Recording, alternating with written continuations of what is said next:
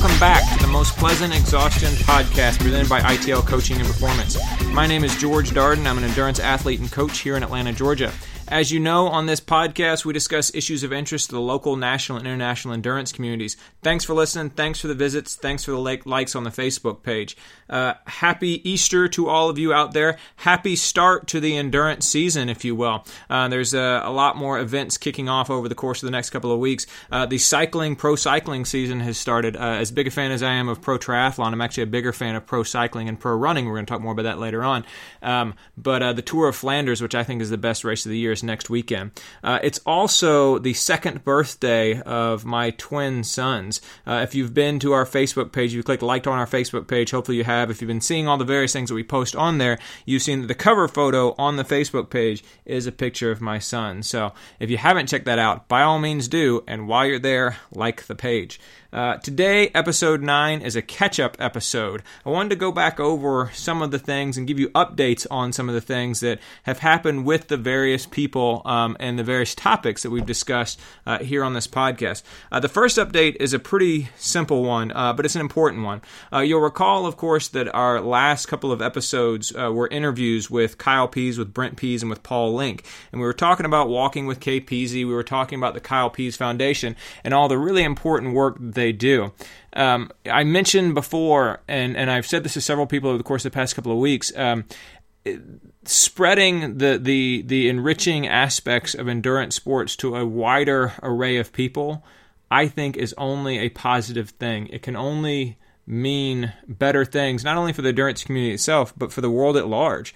Um, speaking for myself, I know that endurance sports are the most defining endeavor of my life. Um, I'm a better person. I'm a deeper thinker. Um, I, I, met my wife because of endurance sports. I would literally be on a completely different track. I would have gone to a different college. I probably would have a different career entirely uh, if it weren't for my involvement in endurance sports.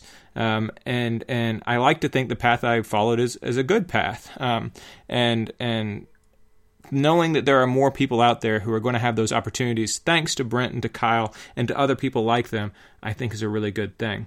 Uh, but the update I wanted to give, as you will recall, there were 28 people that were signed up to complete the uh, marathon and half marathon, the Publix marathon and half marathon here in Atlanta with the Kyle Pease Foundation. There was one DNS, one do not start, uh, but otherwise, all 27 people who started the race finished the races. Uh, and so, congratulations on an epic accomplishment by the Kyle Pease Foundation, uh, by Kyle Pease uh, and Brent Pease individually, and of course to all the people who helped uh, the Kyle Pease athletes get across the finish line.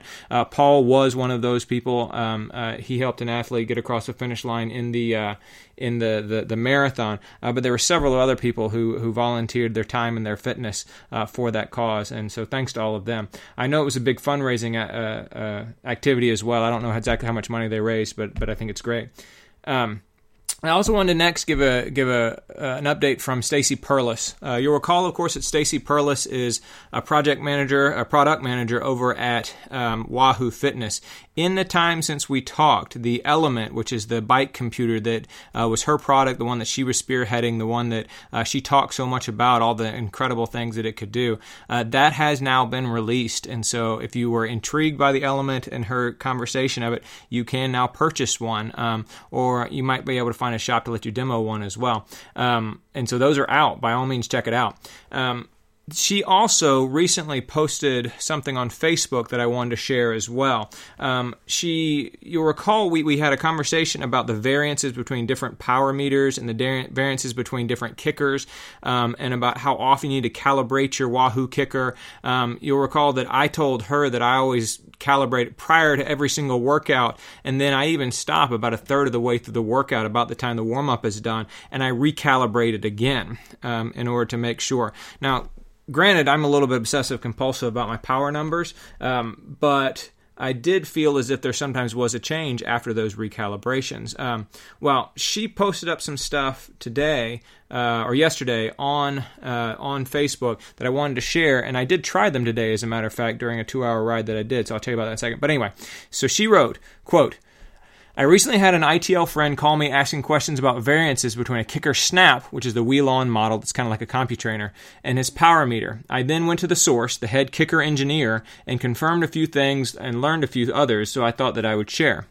Number one, all power meters are slightly different. If you see a variance of roughly 7% uh, wattage, don't worry about this. It is expected, and Wahoo states that there is a range of variances. Uh, side note, you'll recall that, that when we talked to Stacy, she had mentioned this variance as well, and she actually pointed out, and I think it was a good point, uh, that, that how do you know that your power tap is not the wrong one? How do you know that your stages is not wrong and that your kicker is not the one that's measuring it right? Good point. Um, there can be variances between power meters, um, and so that's important to keep in mind too. Um, number two, she wrote, this is back to her quote. To make sure your kicker slash kicker snap is as accurate as physically possible, follow these steps. For the kicker, anytime you move the kicker, or if you are super, super intense, that would be me, Open the Wahoo app and do a spin down. This could take up to one minute, but this will completely reset the electromagnet slash algorithms. Then close the Wahoo app and open Trainer Road slash Zwift, Zwift or whatever else and start your workout. Don't do a spin down with two apps open at the same time, as the kicker can get confused on which radio it's talking to. Also, the spin down and Trainer Road is okay, but it is not the Wahoo algorithm. For most accurate, use the Wahoo app. If you're on a kicker, no need to recalibrate mid workout unless you're experiencing issues. Disclaimer she says, I only do a spin down like once a month with direct drive. It isn't as necessary. Um, so this was something that stood out to me because cause I did, in fact, do this today. I've never even opened the Wahoo app until today. I've always just uh, sat on my kicker and, and run it through Trainer Road. Um, and so I did the spin down through the Wahoo app and had no problems. Um, the wattage seemed to be correct. I didn't have a pedal base or a crank based uh, power meter that I was comparing it to, but based on my RPE and my, my, my knowledge of self, um, I can tell you that the, the power felt about right. Um, it was a very hard workout, unfortunately, but the power was, was correct throughout. Uh, she also writes kicker snap. This is the wheel on one that's kind of like the uh, the CompuTrainer. So this one is a bit tougher because of the pressure on the wheel. To ensure that you get the most most accurate power readings, we suggest doing the following. Number one, set your wheel tension. Make it where the roller just touches your wheel, then do two full turns. Two, get on the snap and warm it up a few minutes. Three, open the Wahoo app and do the advanced spin down. You will see a time temperature offset. If the time is greater than 15 seconds, give the tension on your wheel a quarter turn and repeat the step. Um, once you hit that 10 to 15 second offset, uh, your power meter and wheel tension are near perfect. At this point, there's no need to re- recalibrate mid workout. Um, that's not unlike, by the way, what I've always done on a CompuTrainer. Um, you get on it, you kind of spin it up, you calibrate it, then you ride it for a little while, you let it warm up, and then you recalibrate it again. Um, so, so that, that that's not really all that different at all. I think the big difference here is actually using the Wahoo app rather than using the uh, the, the, the, the Trainer Road spin down protocol. Um, and then she finally said, number four, this is just another pro tip. While plugged in, the kickers still continue to draw power. For energy conservation, i.e., your power bill, I recommend unplugging when it's not in use. Um, sorry for the long, super technical long post, but I wanted to share as much as I, a few questions on Kicker Snap, so I figured while I was at it, I would give the kicker story also. Holler, she said, if you have any questions with your kickers. So don't forget to unplug them. They are so called vampires. Um, Next, I want to talk a little bit about Will Kramer. Um, I wrote an email to Will this week, and I had told everybody when I was interviewing Will before that he's always super helpful and he's willing to answer my questions, and, and he gives me a great deal of detail, and that's something that I appreciate. Um, as evidence of that, I wanted to share with you an email that I traded with Will this week. Um, I uh, wanted to do an experimental run yesterday, my first run since November, and I'll talk about that in just a minute. Uh, and of course, when you're starting to think about running again, you need a new pair of running shoes. Uh, I'm made fun of by my wife a lot for my affinity for collecting running shoes. But um, I need a new pair of running shoes because I am going to start running again, hopefully sometime over the course of the next couple of weeks. Like I said, more about that in a minute. So I wrote to Will and I said, Will, I really like the Fresh Foam New Balance shoes, but really, what's the difference between the 1080s and the Zantes? And what about these Vazee uh, uh, shoes that I see from New Balance as well? Uh, I'm going to be getting a pair of special edition Dumbo Vazee Pace shoes when I go to the Disney uh, Dark Side 10K in three weeks, and so I wanted to know exactly what it was I'm going to be getting there. Um, and Will wrote me back, and I'm going to just read his email here, and so you'll get a sense of the sort of detail um, and help that, that Will actually provides here. Hey George, he wrote. Thanks for the note. Hope all is well. This is a great question. Fresh Foam 1080 is New Balance's premium cushion neutral support fresh foam option. It's built on a wider, straighter last than the Zante. It would be intended for someone looking for a softer, more protective ride. The Fresh Foam Zante is built for faster performance and would be intended for someone looking for a lighter, more responsive experience relative to the 1080. It's built on a more curved last, has a lower stack height, and a 6mm drop versus the 8mm drop in the 1080. So basically, the 1080 would be your long run slash easy day shoe. The Zante would be your tempo run slash workout shoe. The Vongo, which is another fresh foam option, by the way, the Vongo is a shoe designed to go up against the Nike Lunar Glide, Brooks Ravenna, or Mizuno Inspire in the light stability category. The midsole is built with a medial wedge to provide some dynamic support for overpronation. There is no traditional medial post, but the midsole is wedged pretty significantly so that it sits higher underneath the medial arch. The original sample we saw of this shoe felt insane. The wedge was way too pronounced and felt like it immediately threw your foot into a supinated position just standing. The more recent sample I saw last week seemed to have evened out the platform a good deal and feels much more wearable.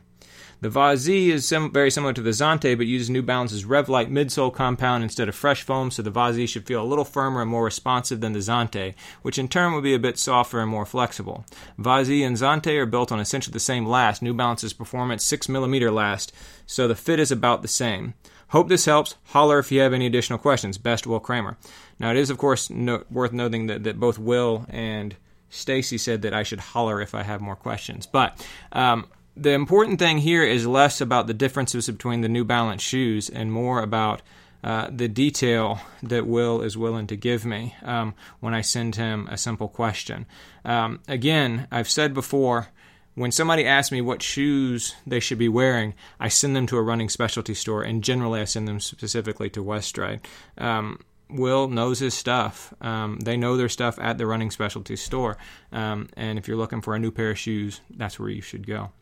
Um, the next thing is, as I said, I did actually run for the first time yesterday since November. I had gotten a good email from my physical therapist, Carrie Smith, who I'm trying to talk into coming on the podcast over the course of the next couple of weeks. Um, and she and I had gone back and forth a little bit about, okay, how exactly do I know when I'm ready to run again? What's it going to feel like? Stuff like that. Um, and uh, and so yesterday I went and walked for five minutes, then ran for five minutes, then walked for two more minutes, then ran for five minutes, and then cooled down by walking three more minutes. Uh, in that 20 minutes or so, I ended up getting about two miles worth of movement forward. Um, and it went okay. Uh, it was a fairly successful test. I felt okay. Um, unfortunately, it was a little bit stiff today, such that I feel like maybe it's not uh, advisable for me to really start running regularly again just yet. Um, but here's the thing that I've really learned about extracorporeal shockwave therapy it's that the recovery is not a straightforward process. And this is something that's been a little bit frustrating for me. Uh, I kind of alluded to this a few weeks ago, and I've said this to people in other places, um, but there are times and there are procedures that you do, and when you do them, they're done you spend some time in a cast or in a boot or whatever happens to be, and then you finish that up, you slowly rebuild your fitness, and you're back to normal. Um, that's really not the case here. Um, right now, my recovery schedule says that I should be about 30 to 50% better than I was prior to the surgery, which to be honest, I do feel like I'm about 30% to 50% better than I was prior to January 13th. But that's not 100% better, and that's not pain free. I'm not expected to be able to run pain free for six months. And so, in other words, I can go ahead and start running now with a little bit of tightness and pain, and even though it bothers me, I can still continue to do it. Uh, and it will still continue to get better. To me, that seems so counterintuitive, or at least it seems contrary to everything that I've always done with injuries in the past. In the past, you run, and if it hurts, you don't run. You find something else to do um, if it's truly a, an injury because you don't want to make it worse. Whereas this one, if it hurts a little bit, eh, that might be okay because it's still in the process of healing and it's still making forward progress here. Uh, remember, one of the big things about extracorporeal shockwave therapy is that it was supposed to reignite a lot of the body's natural anti inflammatory uh, processes. And so those processes have been reignited and they will continue uh, over the course of the next little while here, um, even as I start to run again, and even though I might be feeling some pain. And so it's just not very straightforward, and it's been a little bit confusing. And to be honest, if I would have known how unstraightforward it was, I would have spent a lot more time talking to the doctors and the PAs about the sort of support that I would get as a recovering from ESWT patient. Um, I talked a lot to the doctors that did it prior to it to try and get an idea of what it's all about. I've hardly talked to them at all in the recovery process, um, and that's frustrating for me. Um, I have been clear to run, like I'm saying. Um, I'm sort of trying to play it by ear um, and and trading some some ideas with Carrie, my physical therapist, as well. Um, in three weeks, I'm supposed to do a 10K, the Dark Side 10K at Disney World, uh, so that I can get a, a Tie Fighter finisher medal, and so that I can I can get my special Vazee Pace Dumbo shoes.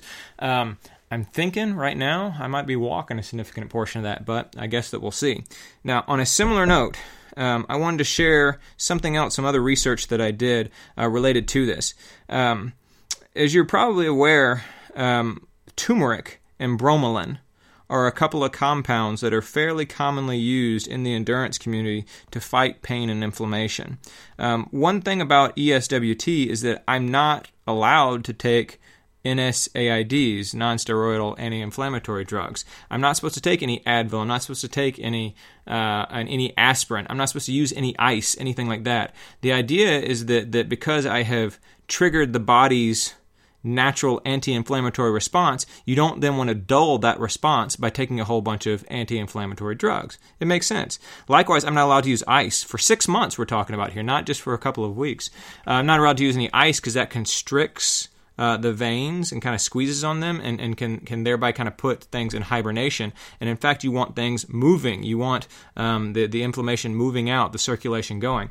And so, since I knew I couldn't take, um, since I knew I couldn't take Advil, um, and it was really, really bothering me a couple of weeks ago, uh, about eight weeks after the surgery, I started looking into whether I could take bromelain and turmeric in order to fight that off and it took me a long time to actually figure out whether or not I could do it.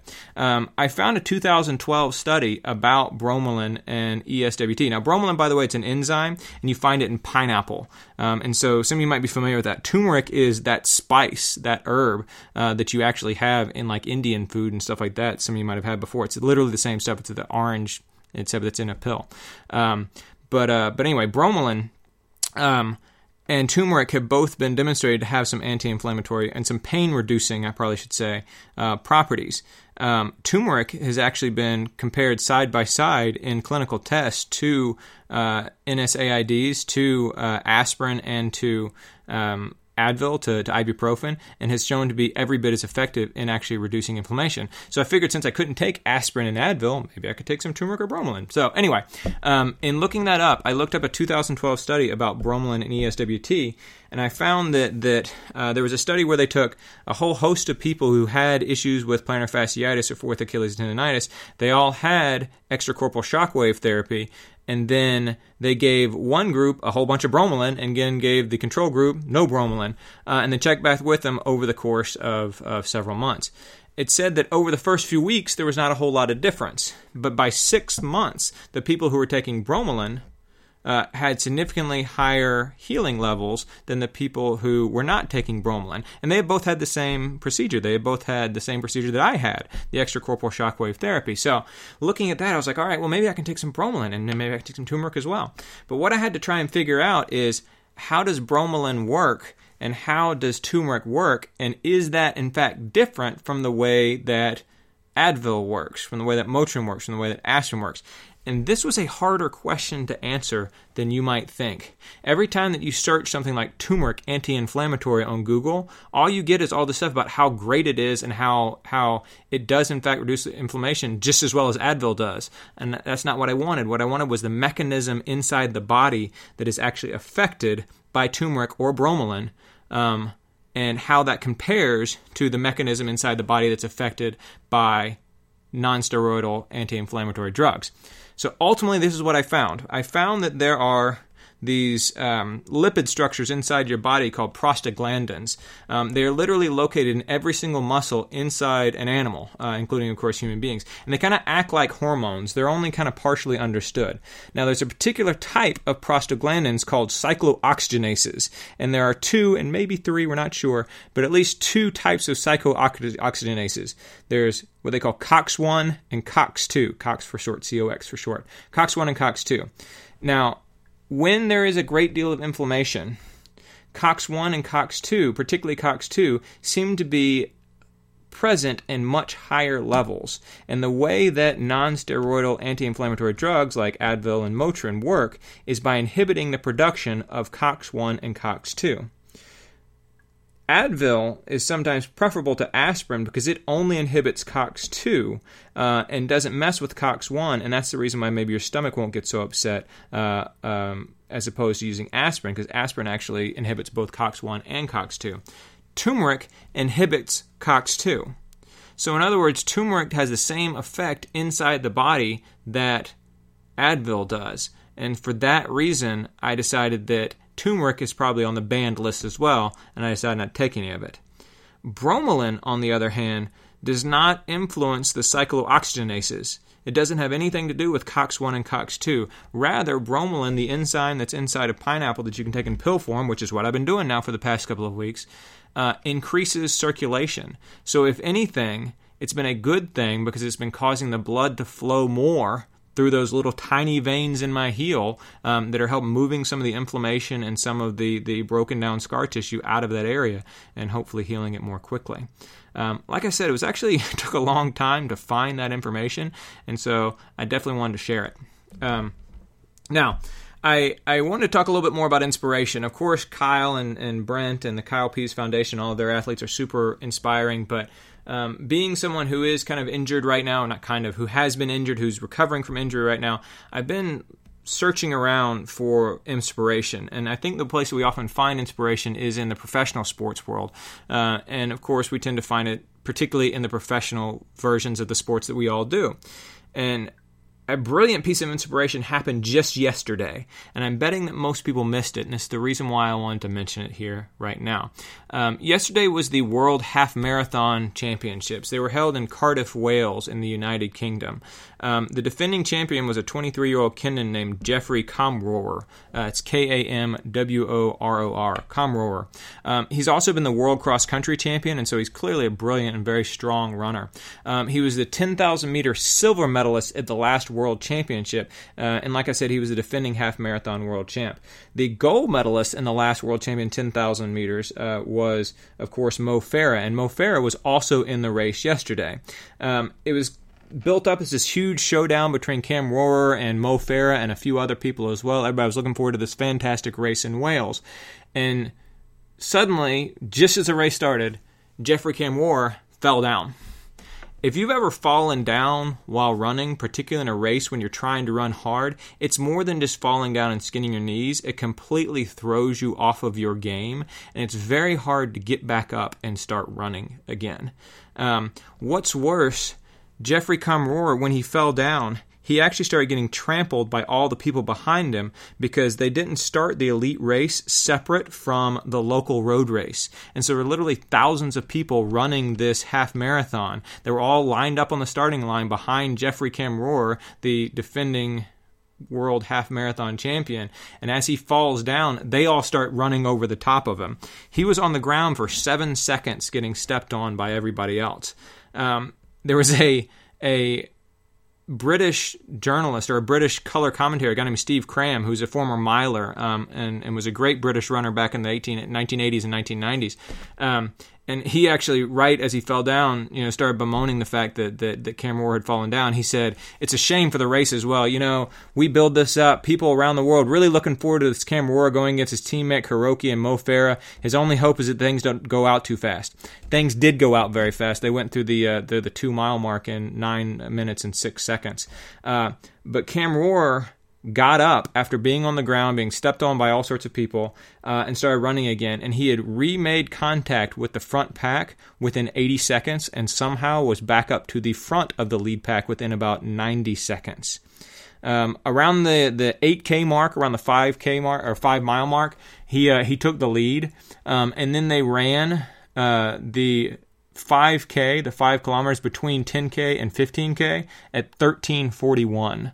Um, so not only did he get up, catch the pack, settle into a fast pace, but at the 10K mark, when he took the lead, which by the way they had just run the 10K in about 28 flat, he then drops in a 13:41, and that shredded the entire field, including Mo Farah, who is probably the greatest distance runner of, of this generation. And the last two miles came along. There was all sorts of rain and wind. He still ended up running 59 minutes and 10 seconds to take the win and to defend his title. Um, after the race, he said, Unfortunately, I fell down and I said, I will not give up. I will go after the championship. And I'm really happy and encouraged to win the race despite the challenge. Um, super inspiring. You know, the race is never over. An absolutely amazing performance on his part, in case you missed it. In addition, there was another guy in the race named Guye Adola. He's an Ethiopian. He was actually the bronze medalist two years ago in 2014. Guye Adola lined up right behind Jeffrey Kamworor. Um, and when Jeffrey Kamworor fell down just as the gun fired, uh, of course, Guye Adola did as well. He essentially fell over the top of him.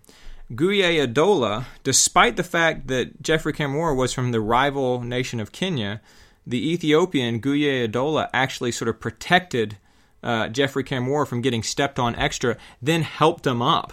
Um, an amazing act of sportsmanship on his part. Um, Adola, unfortunately, though, didn't recover from the fall the, as well as Kamworor did, and Adola ended up finishing merely 16th in the race. Um, he obviously ran brilliantly as well, um, but but he really compromised a lot of his race uh, for that act of sportsmanship, and certainly I thought that deserved some attention. Um, finally, speaking of inspiration, um, there's a new book coming out, coming out uh, about the guy who inspired me as an athlete and inspired the name of this podcast. Emil Zatopek, the brilliant Czech runner who won both the 5,000 and 10,000 and the marathon in the 1952 Olympic Games. A new book called Today We Die a Little by a guy named Richard Askwith. Today We Die a Little is a famous quotation from Emil Zatopek um, that he said at the starting line of the marathon. Uh, good way to psych at all of your competitors to look at all of them and say, well, gentlemen, today we die a little bit. Um, and then, of course, he went on to beat all of them. Um, one thing that that that Emil Zatopek has done for me, not only did he inspire me as an athlete, and truly has, um, not only in my approach to the sport, but my approach to to uh, the attitude around the sport, um, but he was also a very outspoken critic of the communist regime in Czechoslovakia. And specifically, as some of you might be aware if you're students of history, in 1968 they had the so called Prague Spring.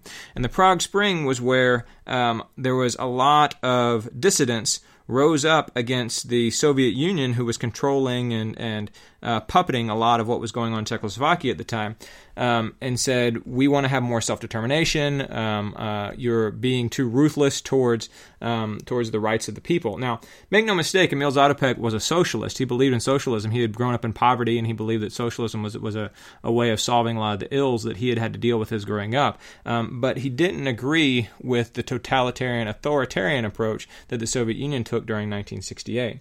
Um, and when there was a lot of protests there that summer in Wenceslas Square, um, he was at the front of them. At this point, he was a national hero. He was in all the textbooks. There were posters in every school building of Emil Zatopek, and he put all that on the line in order to try and protest um, on behalf of all the Czechoslovakians without voices. Um, the Communist Party and and the Communist Party of the Soviet Union ended up winning the day. They rolled in tanks and, and squashed the rebellion and and uh, were able to to remaintain control. And and with that, he uh, Emil Zatopek ended up giving up a lot of his um, influence inside the society.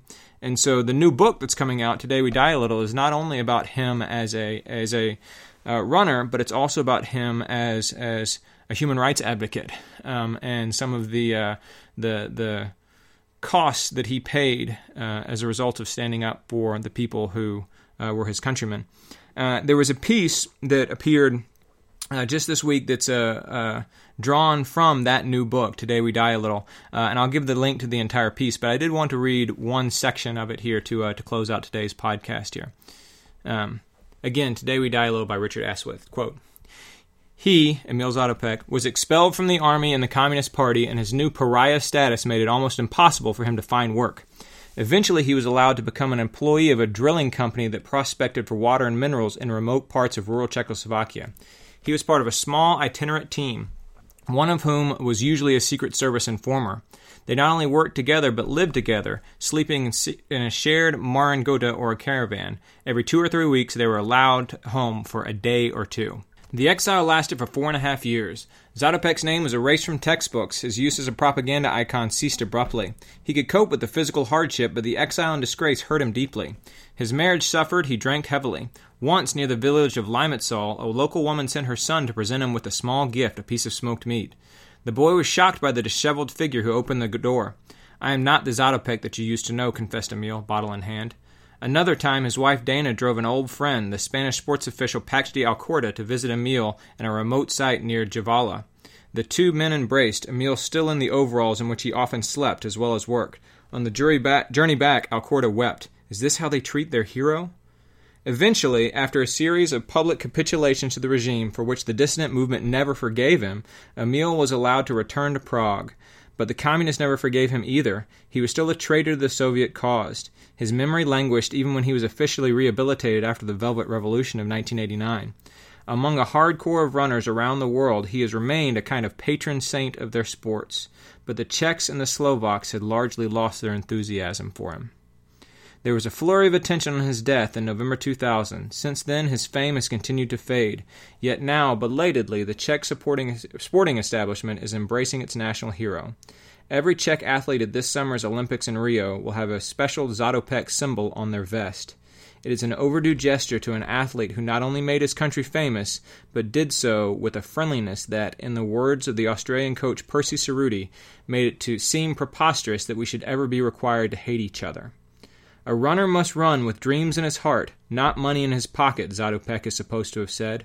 We could all do with a few more athletes like him today. I agree. And there you have it. Thanks for joining us once again. Please don't forget to follow us at Pleasant Podcast on Twitter, on Facebook at facebook.com slash pleasant podcast, and of course on our blog at mostpleasantexhaustion.blogspot.com. Don't forget we're on iTunes. Please go on there, write us a review, and subscribe. You can follow ITL Coaching at ITL Coaching on Twitter, on Facebook at facebook.com slash ITL Coaching and Performance, and online at itlcoaching.com. I wrote a new blog post and was just published today on itlcoaching.com. Check that out. Don't forget also, if you need help traveling to your next event, uh, be sure to look up my wife. Drop me a line if you need her information, but you can find her on Facebook at facebook.com slash Casey Travel Planner MEV or Casey, that's K A C I E, at uga.edu. Thanks for joining us, and we'll see you next time.